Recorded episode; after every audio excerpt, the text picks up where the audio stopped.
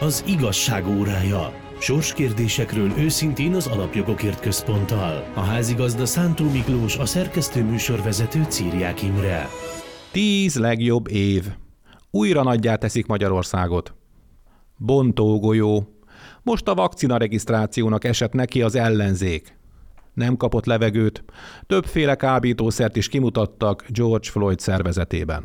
Üdvözlöm Önöket, újra itt az igazság órája, az Alapjogokért Központ és a Karcefem közös műsora Kovács Istvánnal, az Alapjogokért Központ stratégiai igazgatójával. Szervusz! Szervusz, köszöntöm a hallgatókat is. És Molnár Balázsjal, az Alapjogokért Központ kutatásvezetőjével. Szervusz! Szervusz, köszöntöm a hallgatókat. A szerkesztő műsorvezető Círiák Imre, tartsanak ma is velünk. Az igazság órája. Sorskérdésekről őszintén az Alapjogokért Központtal. Az Alapjogokért Központ újra nagyjá teszik Magyarországot című, az Orbán kormány 2010 és 2020 közötti 10 éves kormányzását vizsgáló kutatási projektje részeként elkészült egy film, melyben a polgári kormány prominens politikusai idézik fel az elmúlt évtized kihívásait, feladatait. Hallgatóink talán még emlékeznek a kutatási projektről, mi is beszámoltunk korábban, de talán nem árt felidézni, hogy mi is volt a projekt célja. Ugye azt hiszem, István. hogy politikai oldaltól függetlenül mindenki egyetért azzal, hogy 2010-ben egy korszakváltás kezdődött el Magyarországon, és az azóta tartó időszak az egy szerves egységet alkot, bár ugye azóta a harmadik kormány van, de ez, a, ez az időszak ez mégis beleilleszkedik abban a nagy képbe, hogy volt egy politikai erő, amely 2010-ben hatalomra került, volt egy víziója, meg volt egy nagyon nehéz helyzet, ami hátráltatta ennek a víziónak a megvalósítását, de mégis azt mondhatjuk, hogy mára bebizonyosodott, hogy elég jól állunk nemzetközi összevetésben, nagyon sok eredményt lehet felmutatni, nagyon sok eredményt tud felmutatni Magyarország 2010 óta, az meg, hogy Európában ma kinek van víziója arról, hogy milyen országot, vagy egy kicsit tágabb értelemben milyen Európát szeretne, az pedig, az pedig számomra nem, nem, nem kérdés.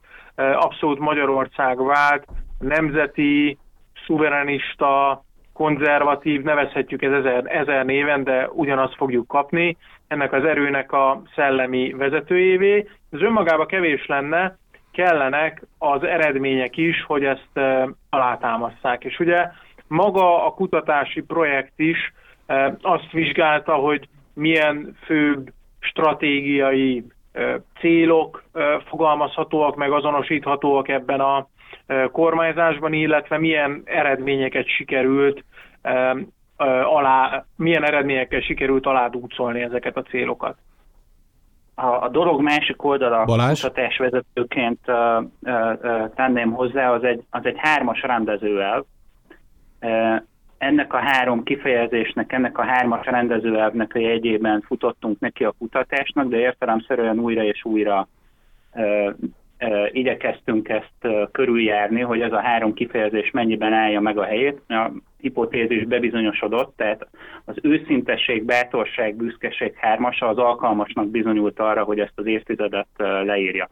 Röviden végighaladva ezeken az uh-huh. őszintesség kifejezés, az ugye a 2010-es helyzet kép, az egy szellemi kiinduló pont és egy, egy ilyen elképzelt nulla kilométer kő, 2010 tavaszán, amikor az első kétharmad megszületett, és mi azt is részletesen vizsgáltuk, hogy mi vezetett idáig a magyar politikában, hogy sikerült ezt a Európa szerte is párját ritkító eredményt elérni.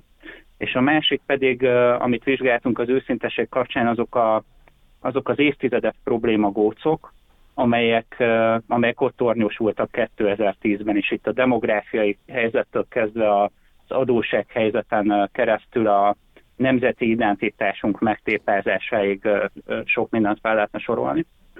Értelemszerűen ezek mind a kutatásban, mind, mind a kutatásról készült legkülönbözőbb anyagokban, filmekben, könyvben megjelennek. A második rendezőelvünk az a bátorság volt, ez a kormányzás gerince. Ugye ezek azok a nehéz, intézkedések, amelyeket a gazdaságban unortodox intézkedésként írnak le, amelyek úttörő intézkedések voltak, és amelyek egy nagy adag bátorságot igényeltek, és már a sikeresnek bizonyultak, és ide érdemes sorolnunk a szuverenitás harcainkat is. És a harmadik kifejezés az pedig a büszkeség, amikor, amikor is így tíz év elteltével 2020 tavaszán ebben a kutatásban megvizsgáltuk, hogy na jó, de volt-e valami magasabb értelme annak, ami az elmúlt tíz évben velünk történt. És jó pár olyan pontot találtunk, amelyek további évtizedekre meghatározhatják a magyar nemzet történelmet. Kik szólalnak meg ebben a, ebben a filmben?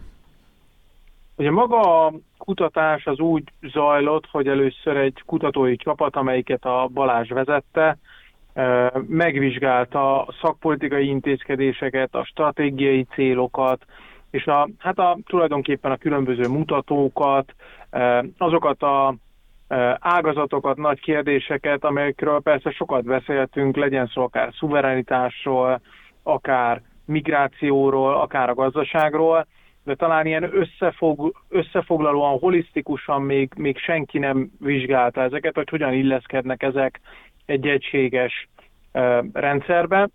Majd mikor már megvolt ez a kutatás, és ezzel a tudással fel voltunk vértezve, akkor csináltunk mély interjúkat azokkal, akik hát mindezt meg is valósították a gyakorlatba, pont azért, hogy az ő véleményüket is bele tudjuk illeszteni ebbe a valóban holisztikus szemléletű kutatásba. Így azok a politikusok, akik főszerepet játszottak ebben a folyamatban, Matolcsi Györgytől elkezdve Gulyás Gergelyen át, Varga Mihályt, említhetném Varga Juditot, Novák Katalint, Semén Zsoltot, Szijjártó Pétert, Navracsics Tibor, tehát tényleg mindenkit, akik a főszerepeket játszották az elmúlt tíz évben, és ebből, ezekből a mély interjúkból vágtunk össze egy olyan interjúfilmet, dokumentumfilmet, amelyik tulajdonképpen egységes szerkezetbe foglalja ezeknek a vezető politikusoknak a meglátásait. Balázs?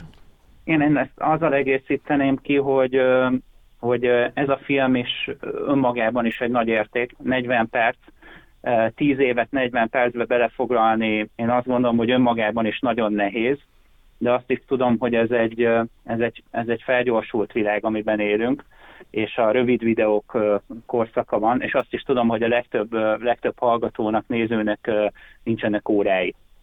És ez a 40 perc, én azt gondolom, hogy, hogy, hogy ez egy jó betekintést ad izgalmas mondatokkal, izgalmas gondolatokkal, eredeti meglátásokkal, nagyon sok önéletrajzi jellegű megszólalást sikerült beillesztenünk a, a, az említett politikusoktól, kormányzati döntéshozóktól, és én azt gondolom, hogy egy, egy, egy nagyon személyes film lett ebből, olyan szempontból is, hogy, hogy, hogy mégiscsak azok szólalnak meg, akik a legközelebb voltak a tűzhöz, akik a legnehezebb döntéseknél jelen voltak. Nem csak a gazdaságra értem ezt, hanem, hanem, a, hanem a nemzet történetének olyan meg, meg, meghatározó döntésénél is, mint mondjuk a kettős állampolgárság. Tehát én azt gondolom, hogy ez egy, hogy ez egy nagyon különleges perspektívájú alkotás, de minden, még, minden, minden mellé pedig azt is érdemes oda tennünk, hogy van egy, van egy hosszabb verzió, ebből, és ez pedig az a tíz interjú önmaga, önmaga ilyen hosszú formátumában, amelyeket az egyes említett politikusokkal készítettünk, és ezeket is közé tesszük a napokban az újkorszak.alapjogokért.hu oldalon lesznek ezek elérhetőek, tehát azoknak, akiknek mégis jut hosszabb idejük ebben a rossz időben esetleg arra, hogy, hogy és kíváncsiak arra, hogy mi történt velünk az elmúlt tíz évben, és, és ezt hogy látják egyes döntéshozók, azoknak mindenképp érdemes, érdemes ezt is, ezeket is megnézni. Ugye Orbán Viktor mondta azt az évértékelőjében, hogy a 2010 és 2020 közötti évtized volt a legjobb tíz év a magyarság elmúlt száz éves történetében, és ezzel nem nagyon vitatkozott senki, azóta sem. Viszont a, abból, amit ti tapasztaltatok, ami a kutatásból a, mm, kiviláglott, abból lehet-e következtetéseket levonni arra, hogy hogyan lehet úgy kormányozni, hogy a következő tíz év is a, az, az elmúlt száz vagy száztíz évnek a legjobb tíz éve legyen? Az egyik nagyon fontos versenyelőnyünk ebben a kérdésben, a térségben is az a politikai stabilitásunk.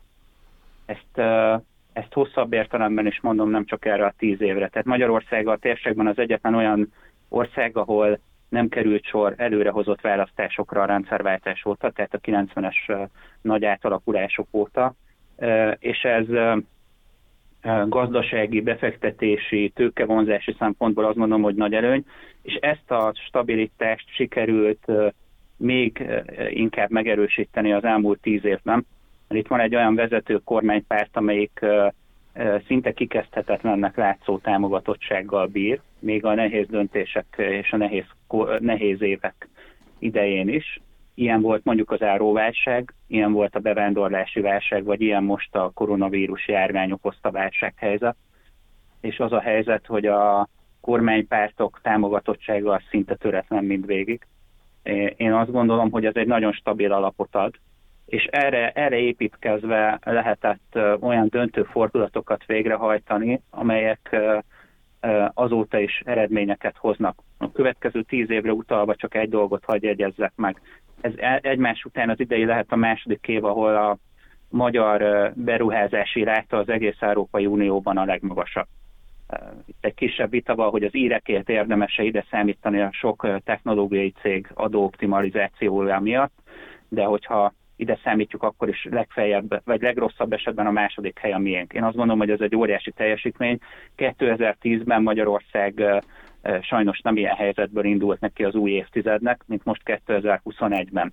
Tehát óriási beruházások vannak, óriási tőkevonzásra vagyunk képesek, és a magyar cégek is egyre inkább nézelődnek, hogy, hogy a következő évtizedben hogy tudunk úgy sikeressé válni, hogy az úgynevezett kifektetési stratégiát is behozzuk a magyar gazdaság működésébe. Magyarul magyar, magyar cégek külföldi befektetéseiből profit jöhet vissza Magyarországra.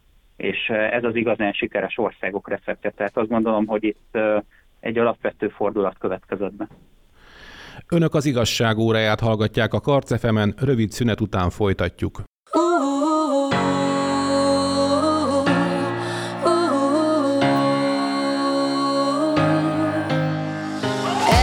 csak szó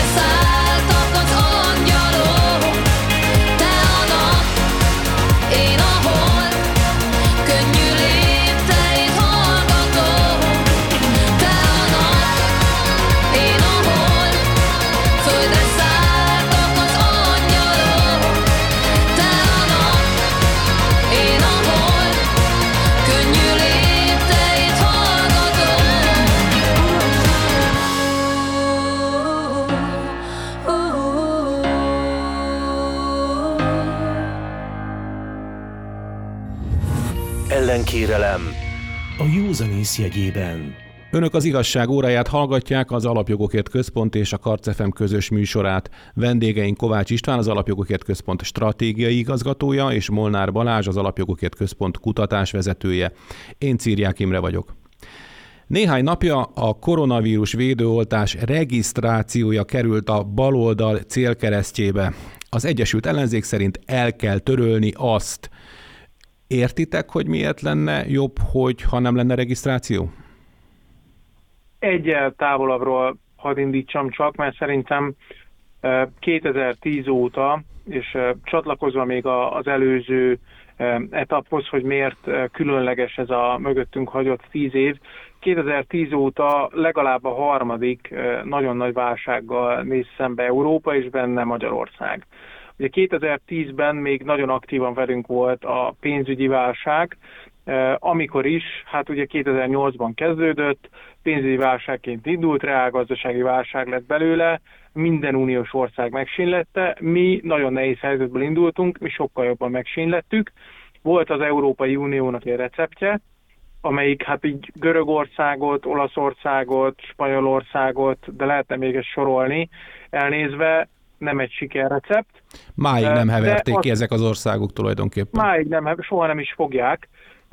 De ez volt az európai recept, és ezt kellett kötelezően követni, értelemszerűen a magyar baloldal is nem tudott másban gondolkodni, mint hogy nekünk is ezt kell csinálni. Hát milyen jó, hogy nem ezt csináltuk, hanem helyette unortodox gazdaságpolitika néven valami egészen más eltérő dolgot, amit nagyon sokan támadtak az Európai Unióból is, nemzetközi szintről is, és természetesen a magyar hangjaik, a hazai baloldal is felült erre a kottára, rengeteget támadták az intézkedéseket, legyen szó akár a rezsicsökkentésről, akár a bankadóról, de lehetne ezt sorolni, hajlamosak vagyunk elfelejteni, de nem szabad elfelejteni, mert hozzátartozik a sikertörténetünkhöz. A második ilyen válság volt a migrációs válság, ez még élénkebben él az emlékeinkben, itt is volt egy Európai Uniós direktíva, hogy mit kell csinálni, Magyarország volt az egyetlen kezdetben, aki azt mondta, hogy ez egy öngyilkosság, őrültség, nem szabad ezt csinálni, akkor a nemzetközi közvélemény másodjára elkönyvelte, hogy Orbán Viktor napokon belül meg fog bukni.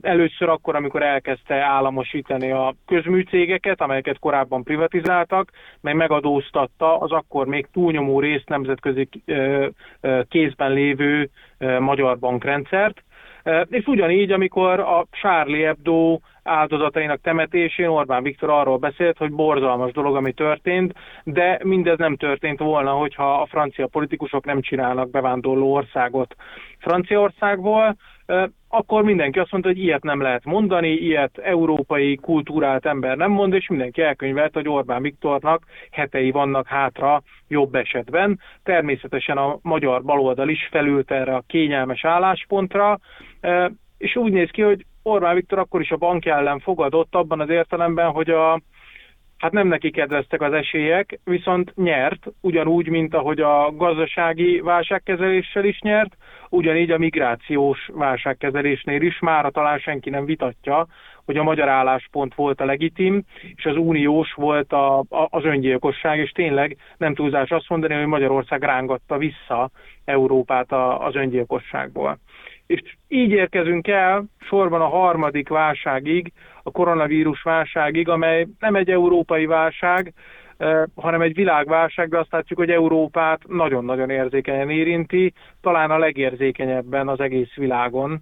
És mindezt azért, mert volt egy európai recept, amely zsinórban harmadjára egyáltalán nem működött. Eh, nem kell csak a vakcina beszerzésre gondolni, a legelejétől kezdve, hát már Európában, Olaszországban hullottak az emberek, amikor az Európai Unió bizottságos túl, járványügyi hivatalos túl azzal volt elfoglalva, hogy Magyarországot leckésztesse, nem pedig azzal, hogy megvédje az európai állampolgárok életét. Majd utána jött a vakcina beszerzés, ugye amikor teljesen egyértelművé vált, hogy hát lehet korlátozni, meg kell is, de ez csak időszakos eredményeket hozhat. megunják az emberek, elegük lesz belőle, és a vírus meg nem fog tőle eltűnni. Tehát egyedül a vakcina az, amelyik tényleges megoldást jelent. Ekkor ugye a világ összes fejlett országa elkezdett a vakcinákért versenyezni, és azt mondta a fényességes Európai Unió, hogy csak úgy vehetjük fel a, a versenyt a többi régióval, hogyha egységesen szerzi be Európa az oltást. Ez elméletben nagyon jól hangzott, Gyakorlatban azonban olyan szerződéseket kötöttek az európai bürokraták, amelyekben hát tulajdonképpen semmiféle jogi kötelező erő nem volt, hanem azt mondták a hatalmas világcégeknek, hogy de ugye begy szó, hogy hozzátok az oltást, ők meg persze mondták, hát begy szó. Aztán amikor arról volt szó, hogy van, aki többet fizet, mint az Európai Unió, akkor meg persze annak adták el. Ezért akadozik a mai napig az Európai Uniós vakcina beszerzés, ezért van az, hogy Nagy-Britanniában, amelyik már nem az Európai Unió tagja és önállóan szerezte be a vakcinákat, sokszor annyi ember tudtak már beoltani arányait tekintve, mint az Európai Unió akár vezető országaiban, Németországtól Belgiumon át Franciaországig. És itt megint egyetlen egy ország volt, amelyik szembe ment ezzel az európai ukázzal, hogy már pedig csak közösen lehet vakcinát beszerezni. Ez volt Magyarország, amelyik a keleti piacok felé fordult, azt mondta, hogy természetesen részt veszünk az uniós beszerzésben is, hiszen mindenhonnan akármennyi vakcina jön, ami jó és biztonságos, arra nekünk szükségünk van, de hát nem hagyatkozhatunk arra, mikor láttuk, hogy az Európai Unió mennyire félrekezeli a válságokat már egy évtizede, hogy majd ezt megoldják helyettünk, ezért kelet felé is fordultunk, és ugye orosz vakcinákat is ö, elsőként kötött le a magyar kormány, illetve a kínai vakcinákat is Európában legelsőként kötötte le. De mint ahogy a korábbi alkalmakkal, alkalmakkor is, ez szembe ment az európai állásponttal, ezért már egyből elkezdett a nemzetközi közvélemény Magyarország és a magyar kormány ellen beszélni.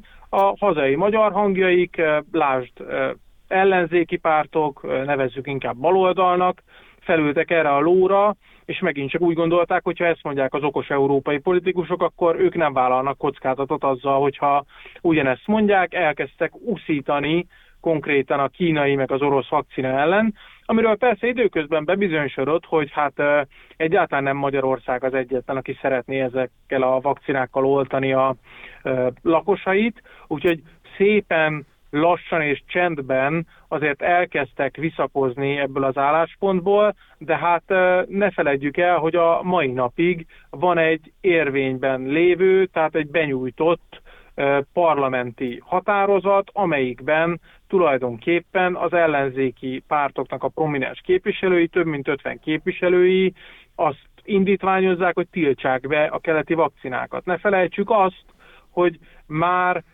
az Európai Unió elé vitték az ügyet, ugye ellenzéki politikusok gyakorlatilag feljelentették Magyarországot azért, mert keletről szerez be vakcinákat, és hát mi csináltunk az alapjogért központnál egy összeállítást is oltás ellenes nyilatkozatokból, ezeket folyamatosan publikáljuk. Az összes ellenzéki párt prominens politikusa beszélt már az oltások ellen. Tehát ezzel nem, hogy segítették volna a legnagyobb krízis idején a hazájukat, amikor tényleg összefogásra van szükség, hanem a saját szavazóikat arra hergelték, hogy már pedig ne fogadják el a magyar kormánynak a, a segítségét, közben meg olyan valóban sajnálatos események történtek, hogy ugye volt olyan dékás politikus, aki nyilvánvalóan politikai alapon visszautasította a vakcinát, utána meg meghalt koronavírusba. De nem csak ezzel az egy halálesettel kell nekik elszámolni, hanem mindenkivel, aki az ő szavazójuk volt, és emiatt hit nekik, visszautasította mondjuk a vakcinát, nem kapta meg időben, és ezért nagyon súlyos szövődményei lettek, elkapta a vírus, vagy adott esetben meg is halt. Ma azt mondhatjuk biztosra, hogy Magyarország a egész világon a legjobbak között van az oltási statisztikák tekintetében, és hogy ez legalább 40%-kal rosszabb lenne, hogyha a magyar kormány nem fordult volna megint unortodox megoldáshoz, nem döntött volna, minden politikai kockázatot, minden sárdobálást, minden ellenségeskedést vállalva nem döntött volna úgy, hogy alternatív forrásból is beszerez vakcinákat. Tehát akkor azt mondjátok, hogy a regisztráció elleni támadás az egy ellenzéki stratégia része? De nagyon nehéz másra gondolni, mint hogy itt egy stratégiáról van szó. Tehát, hogyha az ember jó indulattal Balázs. közelít, akkor is, akkor is nehezen érti, hogy, hogy itt mi történik. Ráadásul ugye öt hónapja tart az a vakcina ellenes kampány, amit, amit István is említett. Tehát ez november elején már elindult. Azt hiszem, hogy összeszedtétek azokat a nyilatkozatokat, amiket a öt hónap alatt tettek az ellenzéki politikusok. Így van, és ráadásul nem korlátozódott ez a pártpolitikusok körére, hiszen különböző kutatókat említhetnék itt most, nem érdemesek rá egyébként, ezért nem tenném meg, akik már novembertől elképesztő felmérésekkel, megállapításokkal, találgatásokkal hergeltek különböző keleti vakcinák ellen. Ami meg itt a regisztrációs kérdést illeti, azért itt azt látjuk, hogy hétről hétre próbál lovat váltani az ellenzék, és amelyik ö, lovon nem jut előrébb, arról leugrik, és akkor a következő, következővel próbálkozik, tehát a következő támadáson. Most én úgy látom, hogy a vakcina ellenes kampányuk az visszaütött. Tehát a múlt héten kétségbe esett arcokat láttam a bal oldalon. Ugye talán ennek a legeklatánsabb példája az a határozati javaslat, amit január 25-én nyújtottak be, és ma is ott van a a Magyarország gyűlés előtt. Én ezt Gyurcsány petíciónak hívom. Gyurcsány Ferenc az első név az aláírók sorában, de 50 baloldali jobbikosok is aláírták ezt a petíciót. Ebben ennek az indoklásában nyíltan olvashatóak a vakcina ellenes felhívások, illetve különböző vakcina elleni, vakcinák elleni támadásaik, és én azt gondolom, hogy ezt követően próbálnak témát váltani. Egyrészt, egyrészt azt bizonygatva, hogy ők mindig is a vakcina mellett voltak, tudjuk, hogy ez nem igaz. Az Alapjogokért Központ közösségi média oldalán mindenki megnézheti azokat az idézeteket, amelyek ezt kettő perc alatt megszáfolják.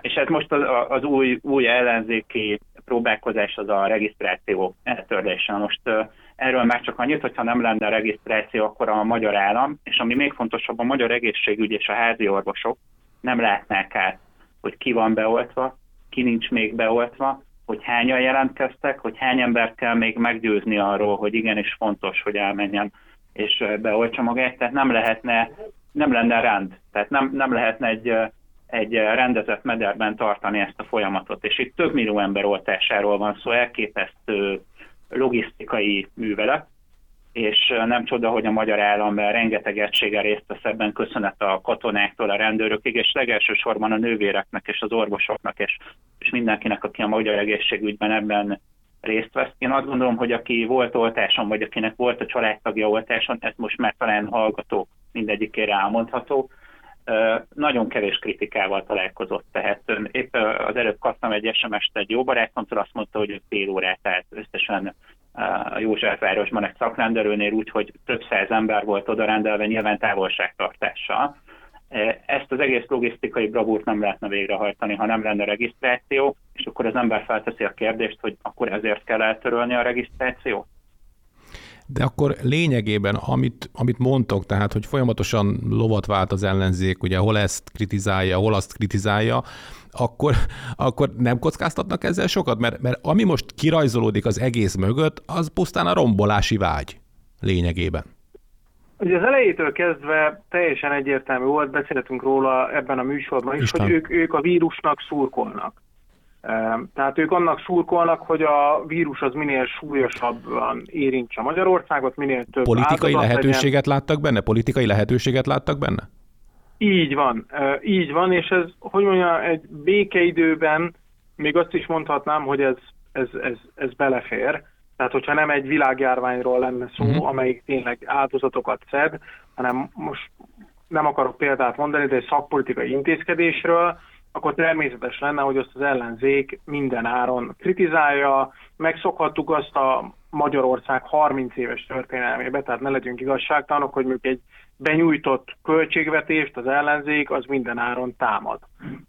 Aztán persze a kormány elfogadja, de hát annak nincsen olyan tétje, mint most jelen pillanatban, amikor tényleg napokon, van, hogy néha meg órákon múlik az, hogy jó döntést lehessen hozni. Ilyen időszakban, ilyen rendkívüli időszakban összefogásra lenne szükség azért, hogy a politikai érdekeket félretéve a magyar emberek életét lehessen megmenteni. De emlékezzünk vissza, hogy amikor először kellett dönteni a rendkívüli jogrendről, amelyik ugye lehetővé teszi pont ezt a békeidőbeli döntéshozataltól eltérő, nagyon gyors döntéshozatalt, akkor az ellenzék nem szavazta meg, olyan hazugságokat kántáltak, hogy itt tulajdonképpen Orbán Viktor örökre bepörtönozza a hatalmát, tele kürtölték a nemzetközi sajtót azzal, hogy itt a parlamentet felszámolták, meg a parlamentarizmust felszámolták. Aztán ugye amikor kiderült, hogy erről szó sincs, ráadásul Magyarország a legjobbak között volt a járvány első hullámának a kezelésében, akkor utána visszakoztak, és másodjára már megszavazták a rendkívüli jogrendet, akkor viszont elkezdtek az egyes intézkedések, jelesül leginkább a vakcinák ellen uszítani, de hát a lezárások ellen is. Február 6-án eh, Fekete Győr András, eh, ugye a Momentumnak a miniszterelnök jelölt, jelöltje, eh, azt mondta, hogy ha ő lenne a miniszterelnök, hát akkor, akkor itt már régen lazítani kellene, hogy ezt mondja február 6-án, utána február 7-én uh, arra tesz javaslatot, hogy meg kell nyitni a vendéglátóhelyeket, és fokozatosan el kell kezdeni nyitni. Utána március 6-án, uh, mikor bejelenti a kormány a szigorító intézkedéseket, tehát néhány héttel később azt mondja, hogy ha ő lenne a miniszterelnök, akkor már két hete bejelentette volna a lezárásokat. Szóval teljesen össze-vissza a józanészt és a logikát félretéve ö, ö, támadják tulajdonképpen a kormánynak minden egyes intézkedését, ami, amiben biztos, hogy vannak hibák, tehát ne, ne legyünk igazságtalanok, biztos, hogy vannak hibák, na de hát még mindig azt mondjuk, hogy nálunk van a legkevesebb hiba, mutatja az, hogy mi állunk a legjobban az oltások tekintetében, és abban mindenki egyetért, hogy egyedül az oltás az, ami megoldja ezt a problémát, de hogy mennyire ugye önmaguknak is ellentmondóan beleszavarodnak a, a dolgokba, Kunhalmi Ágnes, aki az MSZP elnöke, azt mondta nem olyan régen, mikor számon kérték egy műsorban, hogy hát ők nyitásról beszéltek itt, Fekete Győr Andrással együtt, amikor már zárni kellett volna. Szó szerint azt mondta, hogy aki akkor nyitásról beszélt, hogy nyitni kellene, az valójában nem a nyitást szorgalmazta. Hát azt hiszem, hogy ez a sületlenség, ez a egy mondaton belüli logikai ellentmondás, ez bemutatja, hogy mennyire nem találják ők sem a saját hangjukat, meg az is, hogy a, az oltás ellenes baloldal, amelyik tulajdonképpen az oltások megjelenése óta hergel az oltások ellen, eh, most csinál két hete egy videót, amelyikben azt mondják, hogy persze be kell oltani mindenkit, regisztráljon mindenki, azt mondják a videóban, hogy regisztráljon mindenki az oltásért, majd két héttel később azt mondják, hogy töröljék el a regisztrációt. Szóval eszméletlen uh, sületlenségek, kapkodás, a józanésznek a teljes mellőzése, amit tőlük egyébként már megszokhattunk. A baj az az, hogy most ugye konkrétan emberéletek múlnak rajta, mert még egyszer mondom, hogy az elmúlt száz év legsúlyosabb járványhelyzetével nézünk szembe Igen, Balázs? Tenném, tenném hozzá azt, azt a sajátos jelenséget, ami, amelyre két-három nappal ezelőtt figyelhettünk fel, hogy megint csak az említett Fekete Győr András és több momentumos, talán ez egy országos akció a részükről, mindenki helyben a Fideszes képviselőt, illetve Fekete Győr András a miniszterelnököt kérte meg, hogy közös videót e, forgassanak az oltások melletti kiállásról. Hangsúlyozom, hogy hónapok e, aknamunkája után tették ezt és ez azért nevetséges, illetve egyben azért egy bizonyíték ez, mert egyetlen, egyetlen dolog adódik ebből, hogy úgy tűnik, hogy nekik személyesen mert nincs annyi hitelük, hogy egyedül kimerjenek állni ebben az ügyben egy kamera előtt. Tehát nekik már be kell vonniuk azt a szereplőt, azokat a szereplőket, hogy legyen valami hitelességük, akik mindvégig az oltások mellett voltak, és az is látszik, ez nemzetközi adat, hat nap óta Magyarország vezeti a világon a naponta beadott lakosságarányos oltásokban a, a, a rangsort. Tehát a hat nap óta a világ első Magyarország. Ugye a mai napon elérhetjük a 3 millió beoltottat, tehát az a stratégia, amit a kormány választotta, sikeresnek bizonyult. Isten hosszan beszélt itt a történelmi példákról, és azt gondolom, hogy nagyon helyesen. Tehát hasonló a helyzet, mint az unortodox intézkedések, intézkedések, vagy a migráció esetében volt, vagy mondjuk a bankadó esetében volt. A kormány mindig stratégiai szemmel és nemzeti érdek szempontjából cselekszik ebben a, ebben a nemzeti ügyben, ebben az életbevágó ügyben, és ez a helyzet, és a helyzet a, a túloldalon pedig a következő, hogy egy ilyen 24 órás Facebook politika zajlik. Tehát ha megnézzük, hogy kik a, az ellenzéki táboron belül most legsikeresebbnek látszó szereplők, akkor látjuk, hogy azok, akik ilyen kettő-három mondatos megállapításokat, emberi vágyakat írnak ki, miért nem nyitunk már, írták február elején, közepén és a többi, tehát az emberi vágyakat. Igen, a harmadik, harmadik hullám előtt. Igen, a nemzeti érdekkel is akár szembe menve. Tehát egy ilyen 24 órás lejárató politikában gondolkodnak, nem hosszú évek stratégiai politikájában. Ez a különbség, én azt gondolom, tehát ez nagyon sok mindent érzékeltet abból, hogy hogy, hogy itt most mi a két tábor álláspontja. De lehet, hogy csak azt nem akarják beismerni, hogy nem volt igazuk. Tehát amikor Arról beszéltek, hogy a kormány tönkreverte az egészségügyet, hogy az egészségügy az összeomlás szélén van, mert ugye amire ti is utaltatok az, hogy például a britek hogy állnak oltásban, hogy ki hogy áll oltásban, az most tulajdonképpen felállít egy egészen új rangsort, ami tulajdonképpen értékeli azt, hogy az egyes országoknak az egészségügyi rendszere az éppen hol áll a világban. És hogyha ezt a rangsort tesszük alapul, akkor a magyar egészségügy nemhogy összeomlott volna, hanem igen előkelő helyen áll a világ országai között.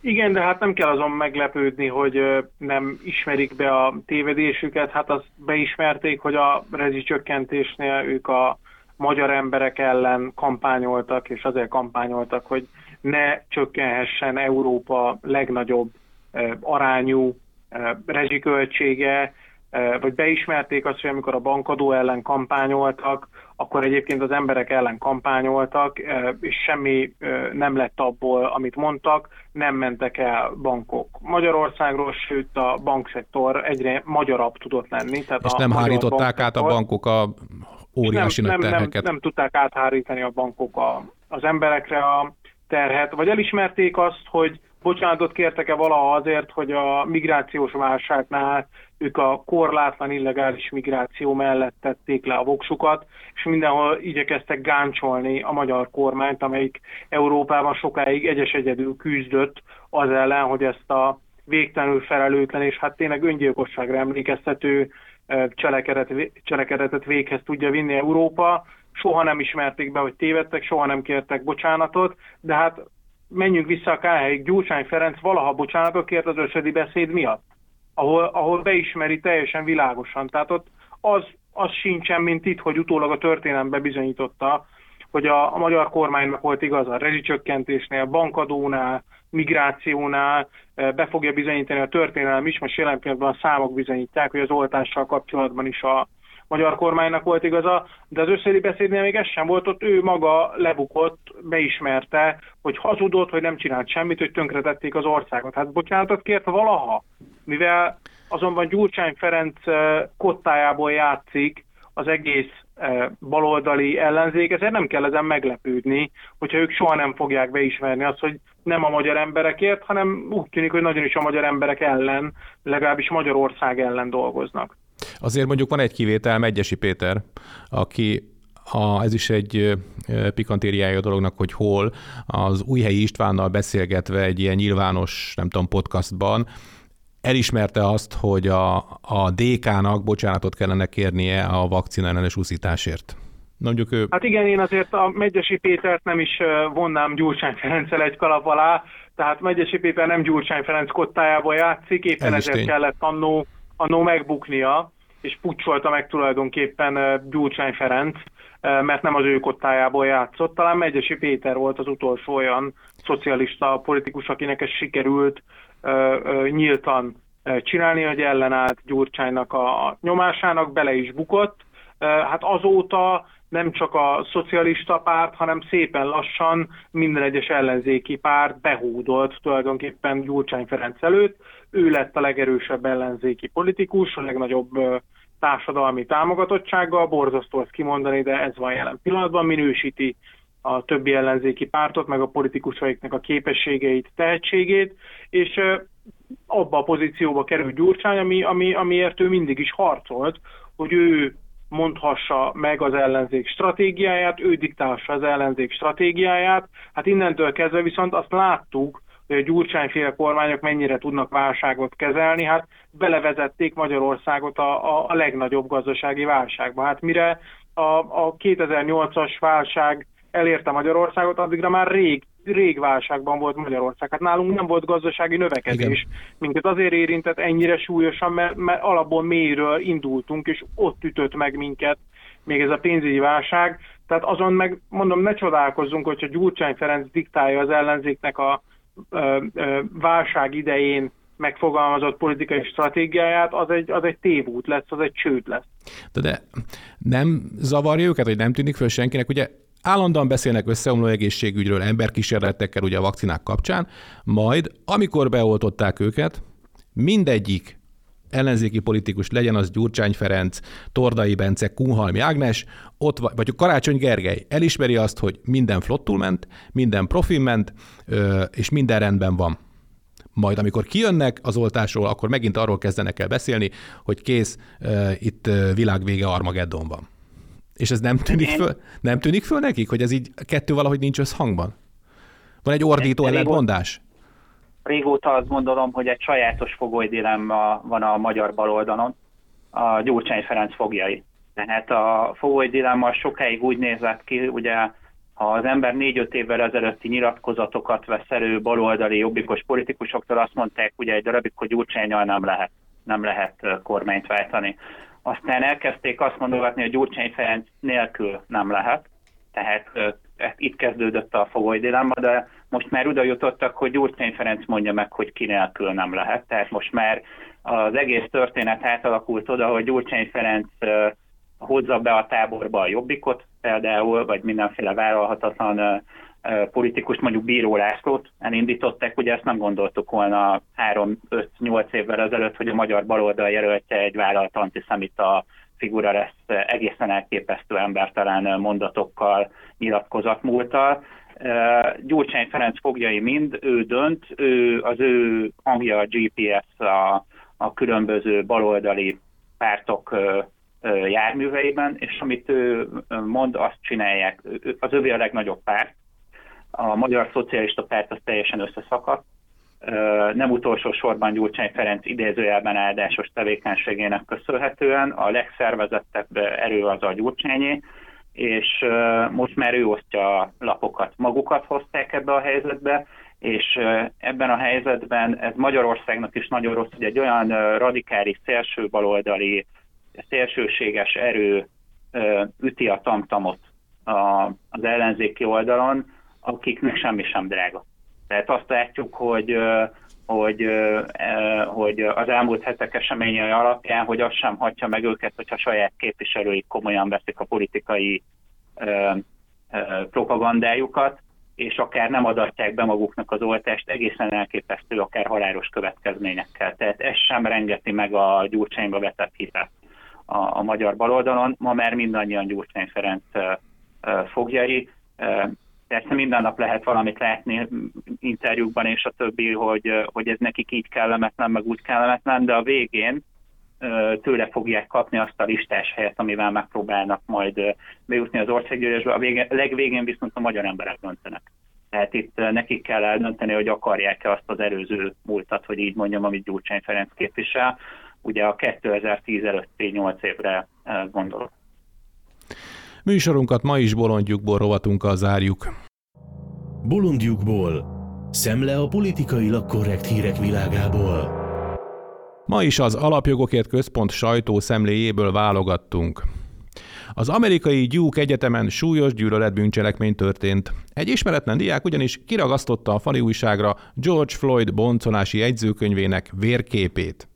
Ez a férfi, a fekete George Floyd, illetve az ő halálával kezdődtek el a fai zavargások tavaly az Egyesült Államokban, és a halálának okozásával vádolt rendőr pere nemrég kezdődött el. Na most a boncolási jegyzőkönyvben ám az áll, hogy a, nem a rendőrségi eljárás brutalitása, állítólagos brutalitása miatt vesztette életét a, ez a szegény ember, hanem azért, mert többfajta kábítószert is használt egyszerre, és ráadásul mindezt egy olyan koktélba keverve vette be, ami nem tesz jót az ember egészségének.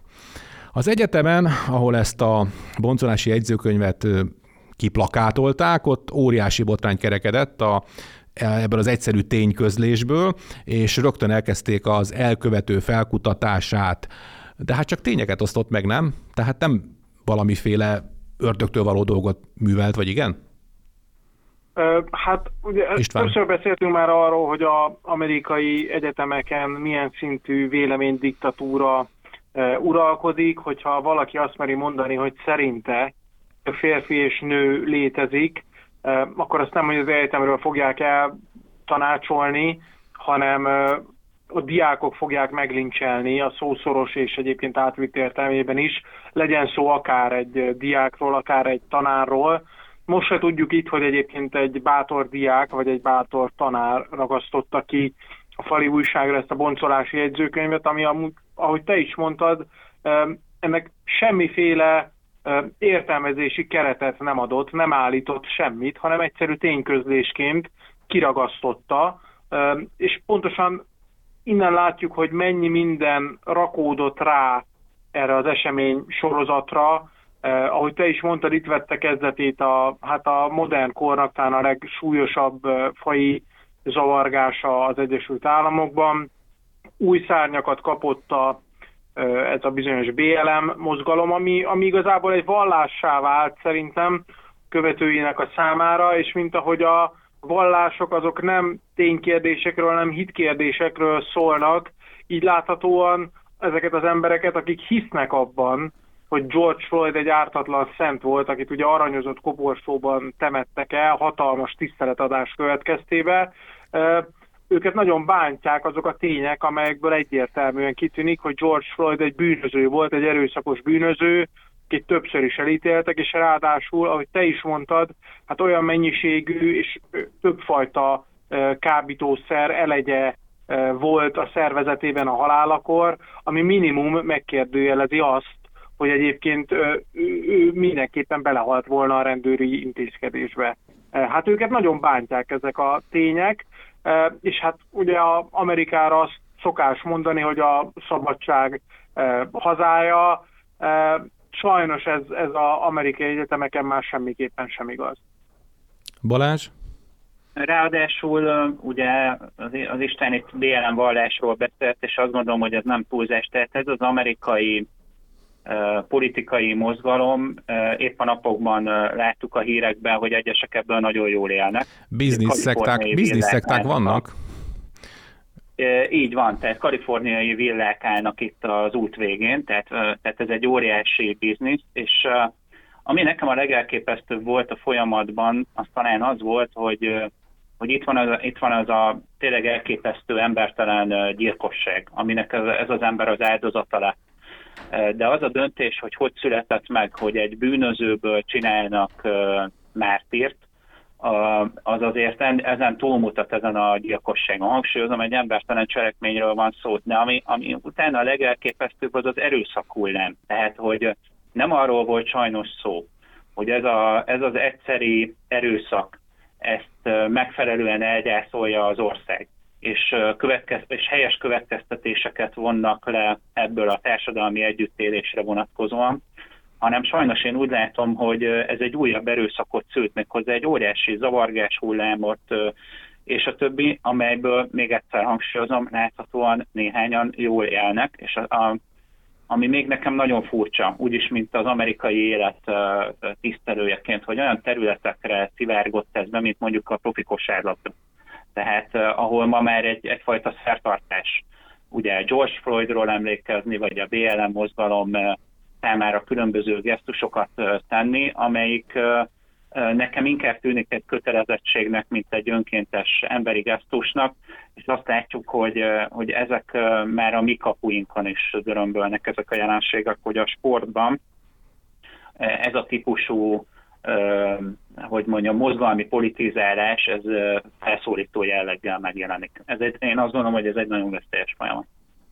Igen, csak annyival hadd egészítem ki, amit Balázs mondott, ugye itt utaltatok rá mind a ketten, hogy kaliforniai villák állnak a, a sornak a végén. Nem biztos, hogy minden hallgató értette ezt. Itt arról van szó, hogy a, ennek a bizonyos mozgalomnak a vezetői, ahogy betegre keresték magukat, ebből a mozgalomból egyből méregdrága ingatlanokat vesznek maguknak, és beköltöznek egyébként a fehérek által lakott negyedekbe. Tehát, hogyha megtehetik, akkor ők is inkább ott élnek, ahol a fehérek. És hogyha úgy tesszük fel a kérdést, hogy vannak-e etnikai problémák az Egyesült Államokban, akkor a válasz az egyértelműen az, hogy igen. Viszont, hogyha meg, megnézzük azt, hogy ezen enyhítette a BLM mozgalom, vagy súlyosbította, akkor szerintem megint csak egyértelmű a válasz, hogy, hogy bár néhány ember nagyon jól járt vele, az ország az nagyon rosszul.